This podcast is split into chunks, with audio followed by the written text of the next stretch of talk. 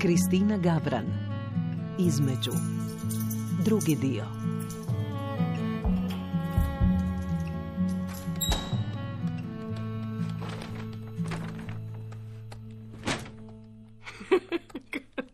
Kako ti je to frizura? Pa Peter me ušišao. Peter! Da. Onaj, Peter iz Brijačnice. Rekao je da izgledam kao da me voda donijela. Evo ovako, vidi. Izračunao sam da bi nam uz ovu plaću i troškove trebalo, evo vidi, 13 godina da u Engleskoj do kraja otplatimo stan. 13 godina. Da. A u Hrvatskoj 25. Ali meni se ne ostaje ovdje 13 godina. A kad bi ti počela raditi, mogli bismo to završiti prije. Uz uvjet da nam troškovi ostanu isti. Peter kaže da se u Engleskoj jedino isplati baviti kriminalom ili voditi vlastiti biznis. Otkad ti, molim te, primaš savjete od bilo koga? Sandra, ako ćemo biti iskreni, ovdje trenutačno živimo lošije nego u Hrvatskoj. Dobro, ajde, dosta novaca šaljemo za otplatu kredita, ali svejedno, ja sam ti obećao više. Vratimo se na Petera i što predlaže Peter? Šta, da se ubaciš u mafiju i dilaš drogu? To si mogao i doma, eto. Jako smiješno. No, dobro, ajde, reci, A- šta, slušam te. Peter predlaže da otvorim vlastitu radnju. Ali ti ne znaš ništa o šišanju, ni brijanju. O, ne, vid- ne, ne, ne mora to biti brijačnica, može biti restoran brze hrane. Šta ja znam, otvorimo take away na glavnoj ulici, pečemo čevapčiće, lova samo, stiže. Znaš šta, tebe su, Marko, ošišali ko mladog majmuna. Marko neprestano izmišlja, mijenja planove, nezadovoljan je i želi se obogatiti na brzinu. Nikad prije nije imao takvih poriva. Otkad smo tu došli koncentrirani samo na lovu, na samo lova, lova, a meni je meni do novih iskustava. Samo prigovara kad želim na izlet u, u London ili e, kad želim ići u e, posjet tamo u akvariju, onaj Sea Life. Mi smo smanjili svoj svijet na jedan high street i, i uopće se ne mičemo odavde. Kao da je tu, eto sve što nama treba.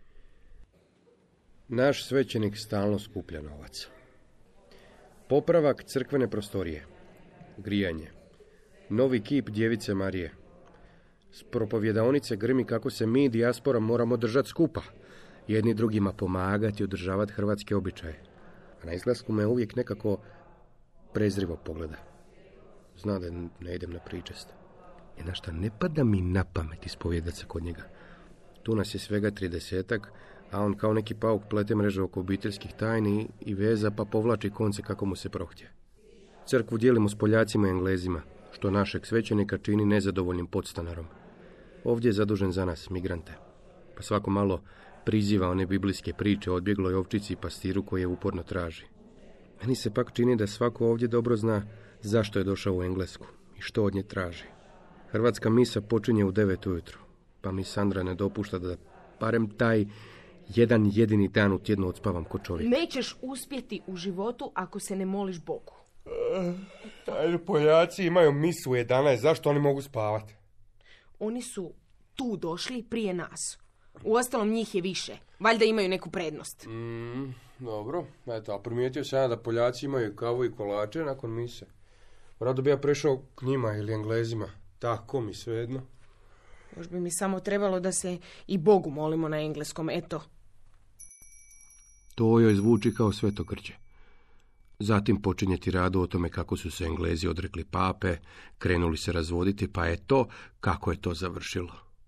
Vidjela je ona kako po engleskoj stare crkve pretvaraju supermarkete, galerije, kafiće i disko klubove. Nedjeljom ujutro meni se spava do 12. Jede mi se doručak u krevetu, gledaju mi se filmovi i sjedi mi se kod kuće. Najmanje od svega mi se druži s ostalim doseljenicima iz Hrvatske. To su naši ljudi.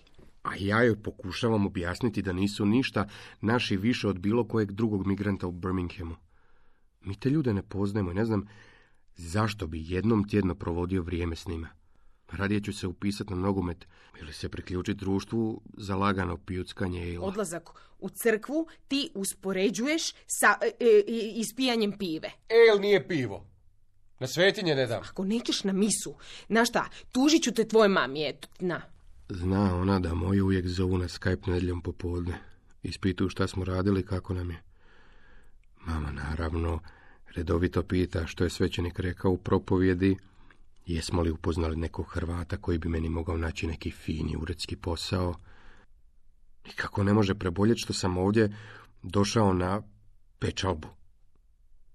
Što su mi ruke ogrubile.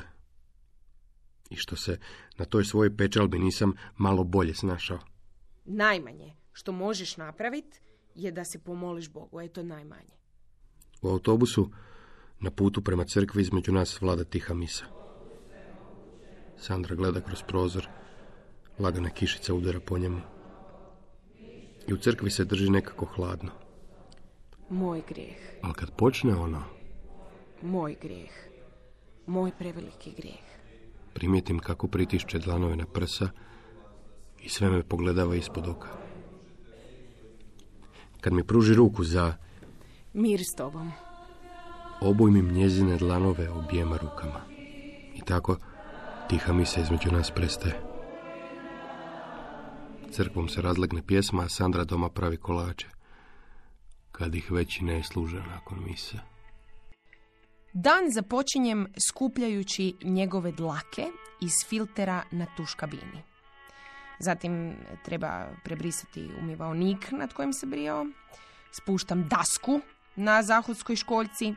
Tražim čarape za koje nije siguran je li ih stavio na pranju ili kraj cipela. Uvijek isto. Izvrćem naopako ostavljene majice i sku- skupljam tamo mrvice čipsa po fotelji.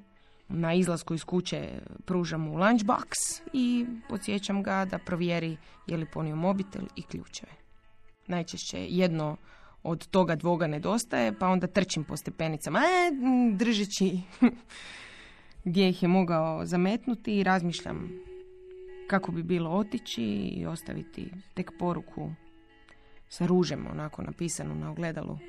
Onako kako ostavljaju filmske femme fatale. Iako većinu dana provodimo odvojeno, čini mi se da ga ima i previše. Upućeni smo jedno na drugo kao kakvi zarobljenici u samici. Više ne znamo razgovarati o ničemu. Nakon tri rečenice o tome kako je bilo na poslu, teme se onda gube i okrećemo se, ono, palimo Netflix i svako gleda svoj program, jer potpuno, mislim, ukusi su nam potpuno drugačiji. Dane brojim od jednog do drugog odlaska u Hrvatsku. Često odem sama, jer Marko nema ni godišnjeg. U Zagrebu život se s njim čini, čini se nekako dalek, kao da nije moj. Pod prstima mogu osjetiti tipke na mobitelu. Bilo bi zapravo tako jednostavno napisati ja se više ne vraćam. Raspakirati torbe i uživat u maminim juhama zauvijek. Dostaju mi kave s frendicama, jedva čekam saznat nešto novo u kvartu. Postoje li možda neki novi ljubavni parovi, kamo će se ove godine na more, a, e, a di idemo za novu. Uz mali makijato, svaka od njih kaže, Ma daj pusti to, ti pričaj. Kod tebe je sve novo. Vidjela sam na Instagramu kako živaš vani. Posljednja slika na Instagramu, Marko i ja stojimo na vrhu Lucky Hillsa. On me nosi na leđima, a ja mašem buketom crvenih bužura. Prva godišnjica braka.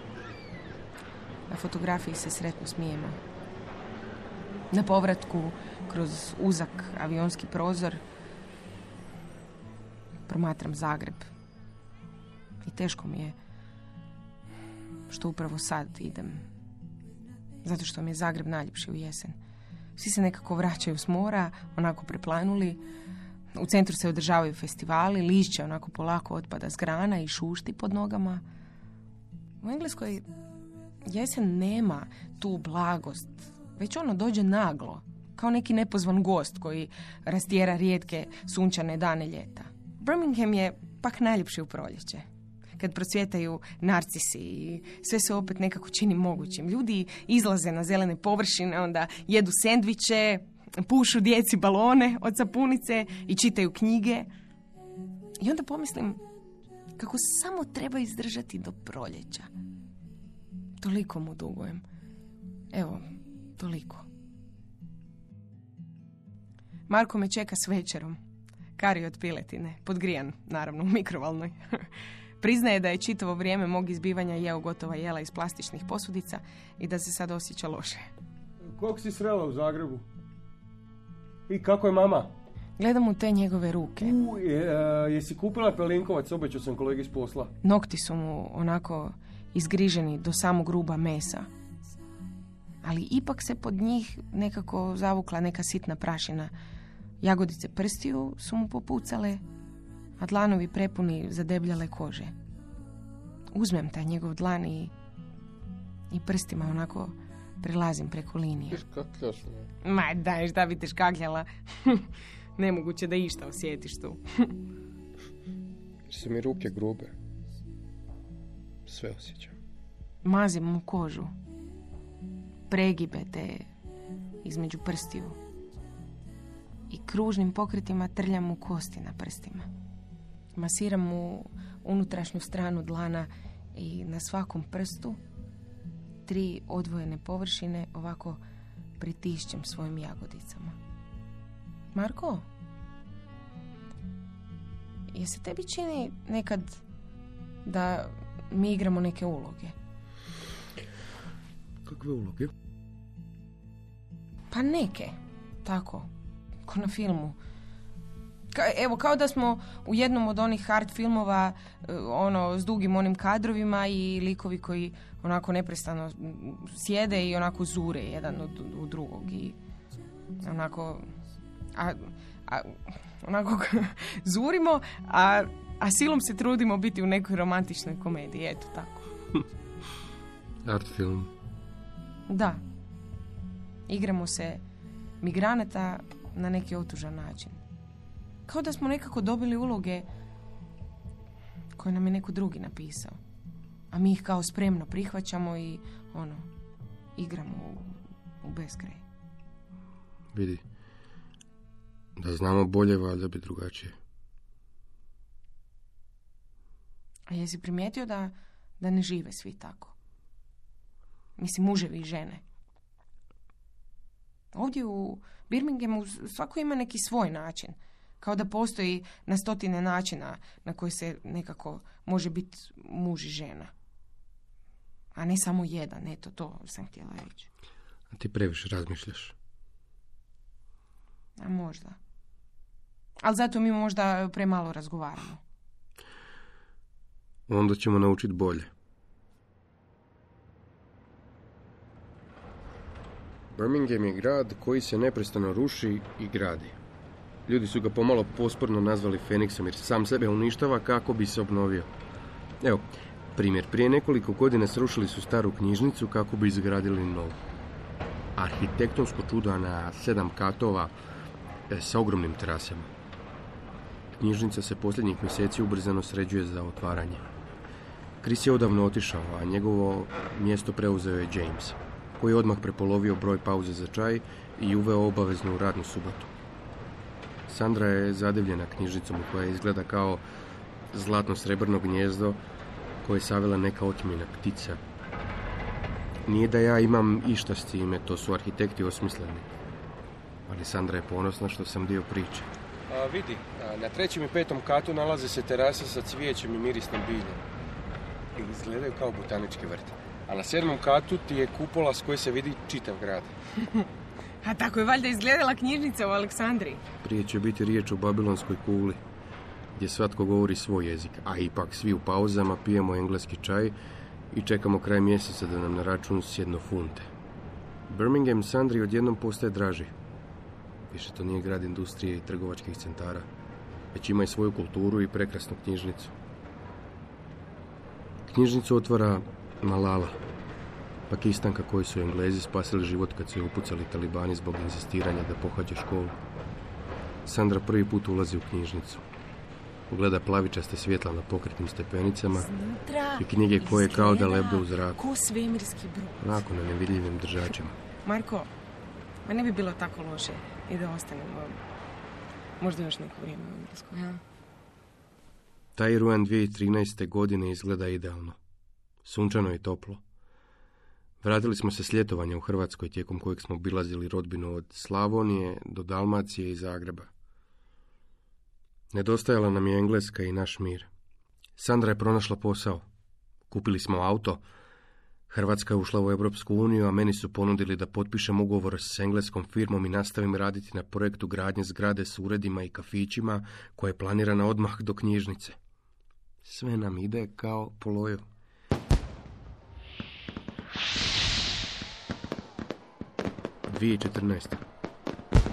Preselili smo se na drugi kraj grada. Novi vlasnik dobro se brine o svojim stanarima. Zidovi mirišu na boju, a u vrtu se nalaze lončanice sa cvijećem. Kuća se nalazi u Belzal Heathu, ili kako me Sandra uvijek ispravlja, na granici Belzal Heatha i Mouslija. Sandra bolje poznaje grad od mene. Nedavno je počela raditi pa sad zbraja funte i govori kako smo s dvije plaće u puno boljoj situaciji. Dovoljno je čvrsto vjerovat i radit. Radit. Balzal Heath mjesto je života najraznolikih ljudi. Četvrt u kojoj se čuju jezici svijeta. A Sandra i ja igramo igru pogađanja odakle su. Bangladeš, Irska, Poljska, Somalija. Zatim tražimo zemlje na karti i mjerimo udaljenost od Birminghama. Za neke je potrebno ispružiti i palac i kaže prst kako bismo je obuhvatili. Po ulicama naše četvrti hodaju žene u dugačkim crnim nikabima, Prestani buljit. pokrivenog lica i tijela. Vidim se tek oči i ruke obojene crvenom kanom. Nije pristojno. Priznaj, tebe zanima odakle su. U Engleskoj učimo kako se praviti da ne primjećujemo. Ponekad naša djetinja radoznalost prevlada. Vlasnik lokalnog kafića objašnjava nam da se velika zajednica ljudi iz Jemena doselila u Birmingham još dok smo Sandra i ja bili djeca. Ne znamo ništa o Jemenu. To je dalekoj zemlji. Pa Sandra googla Jemen i traži što se to dogodilo da su toliki ljudi pobjegli ovamo. Marko, oni su imali rat točno kad i mi. Samo što njihov još uvijek nije završio.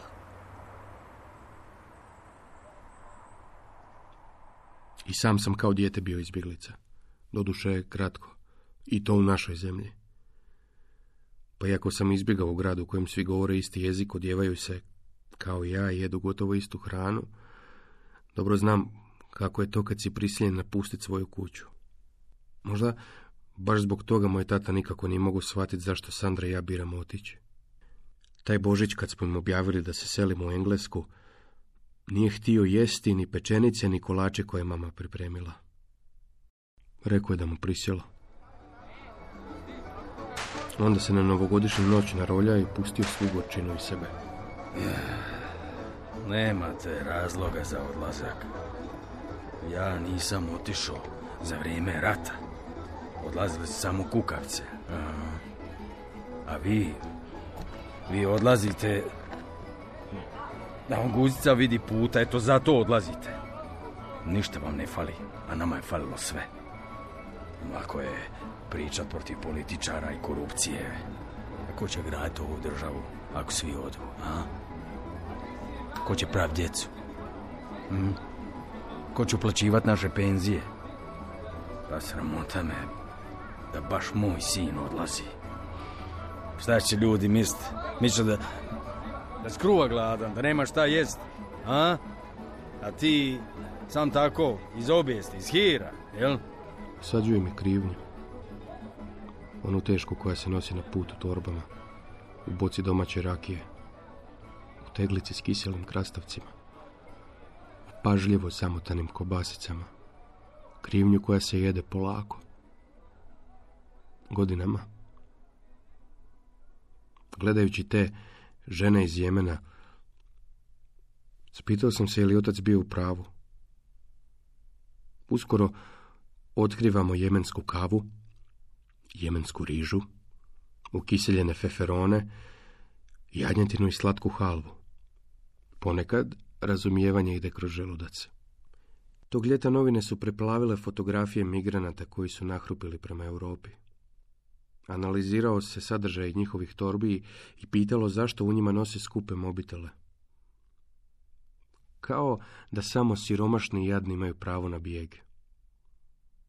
S vremenom empatija se smanjuje, sve dok se ne pretvori u kožicu na mlijeku koja se svima gadi. Empatiju treba neprestano podgrijavati.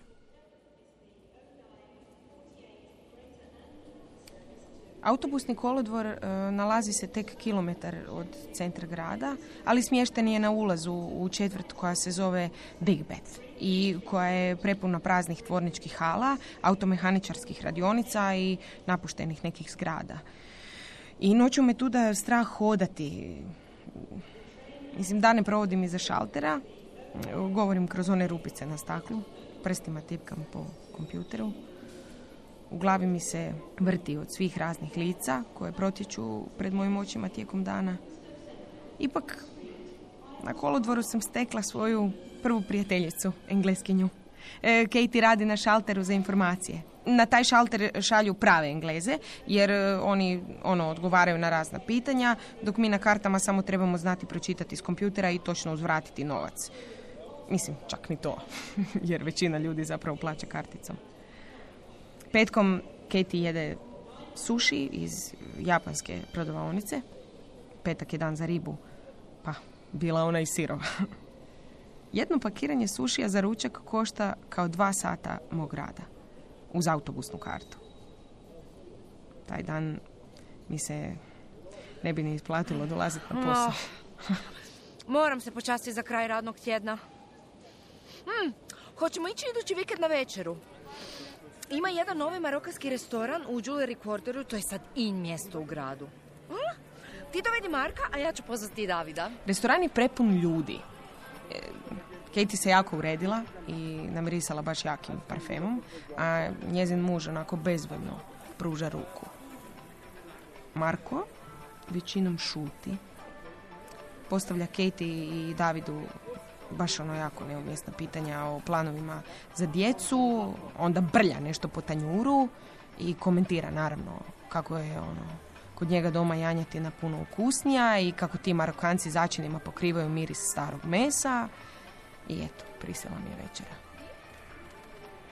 I onda komadićima pogače skuplja umak po tanjuru i sve mu onako curi iz prste i naravno napokon jedna kapljica završava ravno na njegovoj košulji. Šta ima veze? Pa ne mogu vjerovati da mi prigovaraš zbog mrlje na košulji. Englezi primjećuju takve stvari. Znači, ne bi te bilo briga da sam izlio cijeli tanjur umaka pred svojim prijateljima. Ti se onako družiš sa samim Albancima, Poljacima i Indijcima. E, ti si jedan rasist, eto šta si. Mo, m- nismo nikad trebali ni dolazi tu ako se ti misliš družiti samo sa nekakvim nepismenim seljacima koji su postali, evo, priučeni radnici. E, bolje šuti. Pola tih nepismenih seljaka je sto puta pametnije od te tvoje naperletane Katie. Rašel je kirurg, kirurg, jel shvaćaš to? Eto, ovdje nije.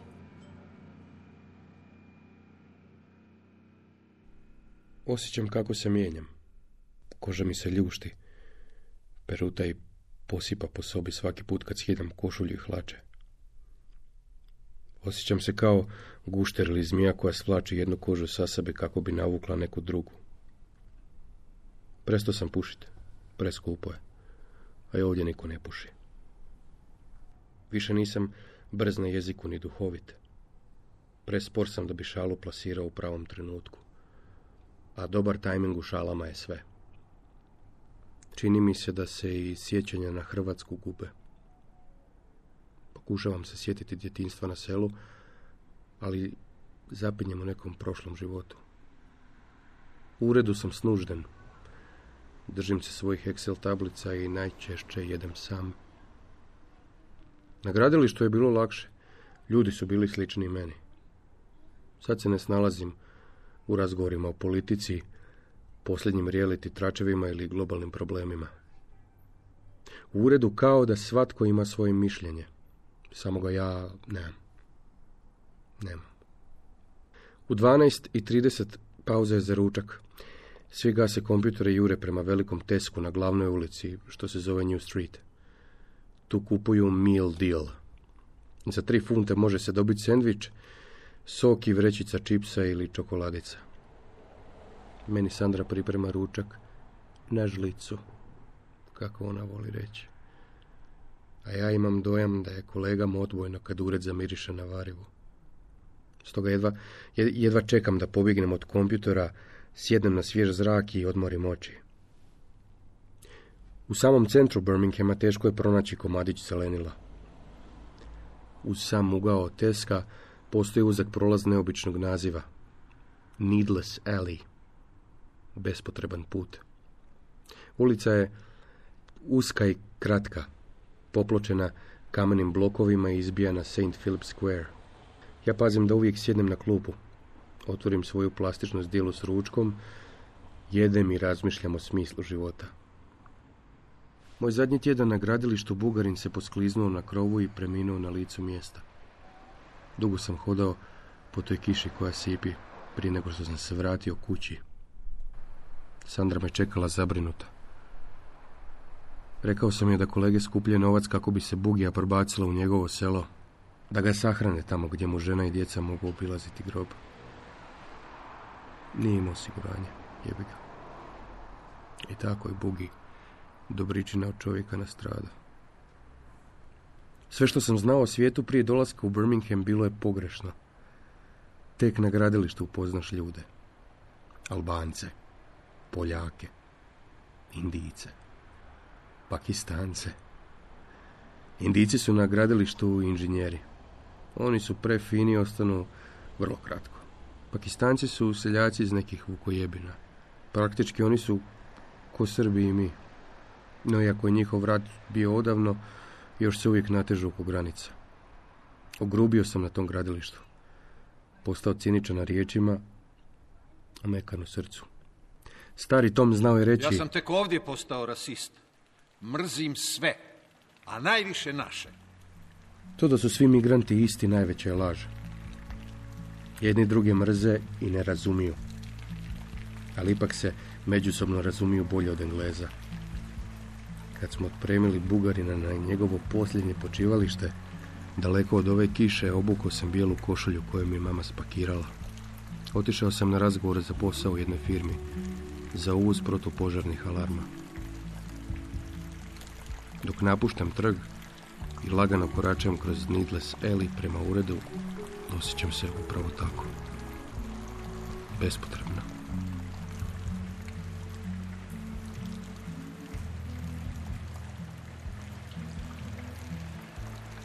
U današnjoj emisiji slušali ste drugi dio romana između Kristine Gavran, redatelj Petar Vujačić. Za radio adaptirala Ivana Gudelj. Igrali su Domagoj Ivanković, Mija Melher, Darko Milas, Mija Krajcar, Irena Tereza Prpić i Zoran Gogić. Ton majstorica Katarina Račić. Glazbena dramaturginja Adriana Kramarić. Urednica Nives Madunić-Barišić. Hrvatska radiotelevizija. Dramski program Hrvatskog radija 2023.